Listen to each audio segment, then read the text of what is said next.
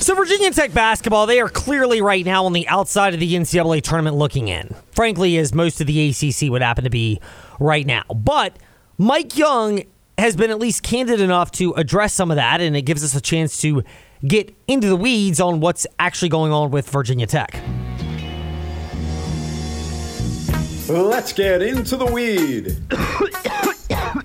Smoke weed every day. Excuse me. Let's get into the weeds, where we take a dive into different sports topics here on the Fast Lane. So the Virginia Tech men's basketball team, they lost and missed another opportunity this past weekend at Miami. And we rehashed yesterday more the fact that you combine that with Duke, and it is another missed opportunity for the Virginia Tech Hokies. But Mike Young mentioned earlier, one of those is this. They've got to find a way to get Hunter Couture more involved in this offense. He's done a remarkable job at picking his spots. I couldn't tell you the last time, David, I thought he took a bad shot. He is completely unselfish in that regard. I have had conversations with him through the year and still feel this way today. We've got to find a way to get him 5 to 6 more shots. They've got to find a way to just get Hunter Couture more involved in the offense. My question is, how much of that boils back down to two components? Sean Pedulla finding a way to get Hunter Couture more shots as the pilot of this offense, and getting back to the other point of Virginia Tech, and that is, and you hate to cry over spilled milk supposedly, but when Virginia Tech lost Rodney Rice at the beginning of the year, and it altered the role of Sean Pedulla and thrust him even more into a, not just a point guard option, but a point guard who also has to be a primary scorer for this team. That set off a major chain of events that has put Virginia Tech in this spot where, Trey, Hunter Couture needs more looks, but it seems like you're asking a lot more out of Sean Pedulla, and I know it's cropped up at a number of different times, but it seems like even more so recently with these missed opportunities when the margins are smaller against better teams in the ACC, whether that's Duke at home or road games at Miami or insert your other, solid and challenging opponent, that becomes a real issue for Virginia Tech, how to handle that. Yeah, you could argue the biggest issue facing this team was the, Rasheed Rice role or the Rodney Rice. I'm thinking of the Chiefs football player.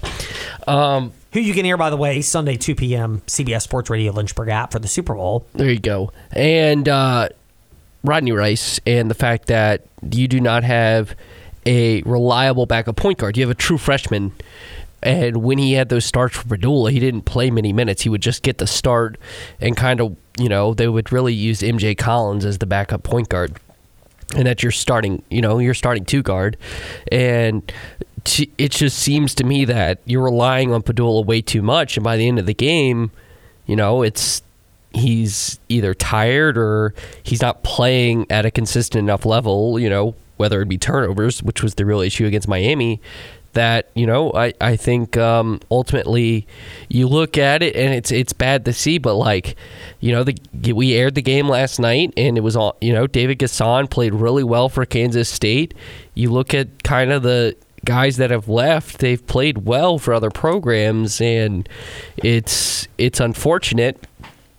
This is the new era, but you do make those comparisons, and it seems to me that, more talent has walked out of the door than talent has walked in, and your transfer portal additions have maybe not hit at the high-end level you expected, and you don't have a backup point guard, and when your starting point guard is struggling and you can't, give him a rest with a reliable backup in big games, that ultimately you're basically dependent on 1 to 2 players. If they play well, you win. If they don't play well, you won't win, and that's where Virginia Tech is at. Trey, I'm going to say something that just kind of popped into my head, and maybe it should be filtered better, but maybe it shouldn't. And we may do an insaneradiodeals.com fast take on this as well. And by the way, listeners, please feel free to chime in. Fastlane, Ed Lane, Facebook, Twitter, Instagram, or TrailoffVT if you agree or disagree. But you mentioned the transfers that have walked out of this program for Virginia Tech. Mike Young has gotten the Hokies to the tournament for a couple of years now.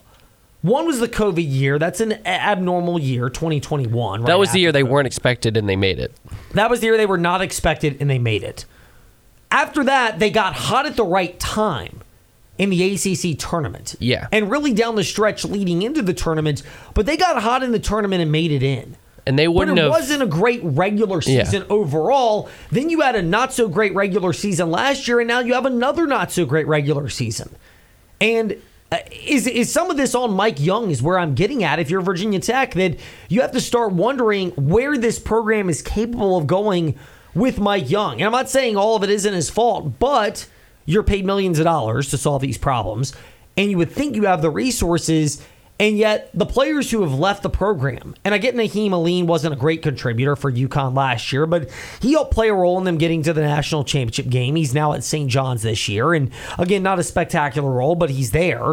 And then you mentioned David Gasson as well. They've lost Rodney Rice. I don't begin to know all the ways of retaining players, but in an era where NIL matters more and having those other components, is Virginia Tech at a point where they have to start wondering, and I'm not saying fire Mike Young after this year, but it doesn't look like they're going to get a turnaround and make the tournament this year, and if that continues to not happen, how equipped are they after this year? Now, I trust Mike Young. I think there's enough there to say he could turn it around next year, but if he does not, are you at the point where you have to start having those, quote, hard conversations, end quote, if you're Virginia Tech? Yeah, it popped in my head in the collapse against Miami. Like, do you know, is changes needing to be made? And, you know, Mike Young's track record is really good, and I still believe he's a really good basketball coach. I also want to say is that, you know, basically since my time as a sophomore to now is arguably the greatest run in Virginia Tech basketball history. Like, this has not been a great program historically. And typically, you know, unless you're a Duke, Carolina, like, these things have ebb and flows, and you miss on, like, 3 or 4 players. Like, it's not like football where if you can kind of miss on 3 or 4 players and make that up. In basketball, you just can't.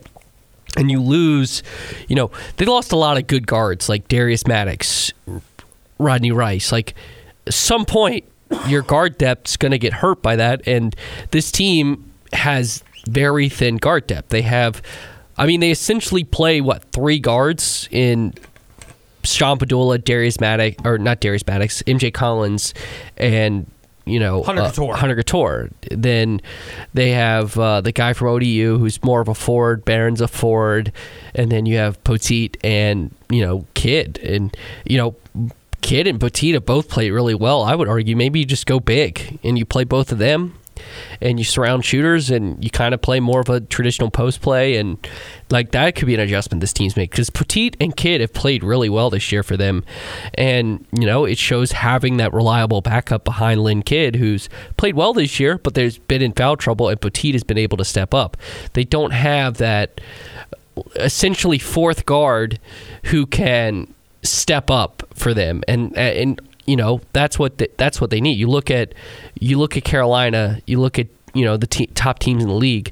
They have that 4th guard or that, you know, 4th scorer that really can step up for them, and Tech is desperately missing that. Yeah, they lack alternative scoring options, and frankly, what that does is it takes some of the burden off of Sean Pedulla. It's a little like everything. It's really like outside of like a Lynn Kidd post play, it feels like their half-court offense is more of a, you know, Tyler Nichols come on somewhat, but it feels to me late in games, it's like it's a Hunter Couture or Sean Pedulla bail us out kind of thing, and that just is not going to work consistently, even though they're really good, you know, they're really good shooters. Like, you need to have a functional offense, and it seems at points, Mike Young is a really good offensive coach. The offense is hurting this team, which is kind of shocking to see. Yeah, it really is. I mean, you can talk about Mike Young's offensive skill set, and a lot of it's there, but it doesn't look like there have been enough steps that have taken to get to that. And again, I think some of it is Sean Pedulla being asked to do more than what's reasonable and expected. But Mike Young mentioned as well that some of it's also on Sean Pedulla to grow up and figure out what to do himself. You know, he's a smart kid. He's played a lot of basketball around here. Nobody feels worse about it than he does. He's got to do a better job of taking care of it, certainly as your quarterback. And, you know, I have all the confidence in the world in him and getting that part of it corrected. It's essential. I have all the confidence, and it is essential. And yes, that is the case for Virginia Tech, is getting things corrected for Sean Pedulla, but you're asking a lot out of a guy who I think his skill set may not quite fit that mold. And Virginia fans may kind of laugh at this, but is Sean Pedulla kind of Virginia's equivalent to Kihei Clark? And maybe not in the sense of clutch plays or clutch disappointments, because Kihei Clark was good for both. In his time at Virginia, everyone will including remember his last play. His most notable play his was freshman the pass. Play was the, you know, basically the play that ultimately won them the national championship, and then his last play was the play that got them out of the tournament. The loss to Furman was on the Kihei Clark turnover and the lack of height being able to see over defenders and therefore creating a turnover that allowed Furman to score the upset. But he also had the presence of mind to get the ball to Mamadi Diakite, and Virginia forces overtime and beats the flamethrower of Carson Edwards in Purdue and ultimately goes on to win the national title that year. But Sean Pedulla is kind of a lesser extremes version of that, but is in the sense of he's a try-hard guy. You see all this effort, but you see so many consistent mistakes because he's pressing to get so much more out of himself than maybe what's reasonable, and that's how you get to this point of, oh, we've got a real problem on our hands, and we've got a real situation. We're done with that today in the Fast Lane. Keep your thoughts coming, probably more like Thursday as opposed to tomorrow when we actually get to those, but we always look forward to it. So Fast Lane, Ed Lane, drop us a note there, Facebook, Twitter, Instagram, if you missed anything today. Tomorrow, Ben Cates of NewsAdvance.com and Bryant McFadden, former NFL quarterback and current analyst, all expected to join us, so come hang out with us in the Fast Lane.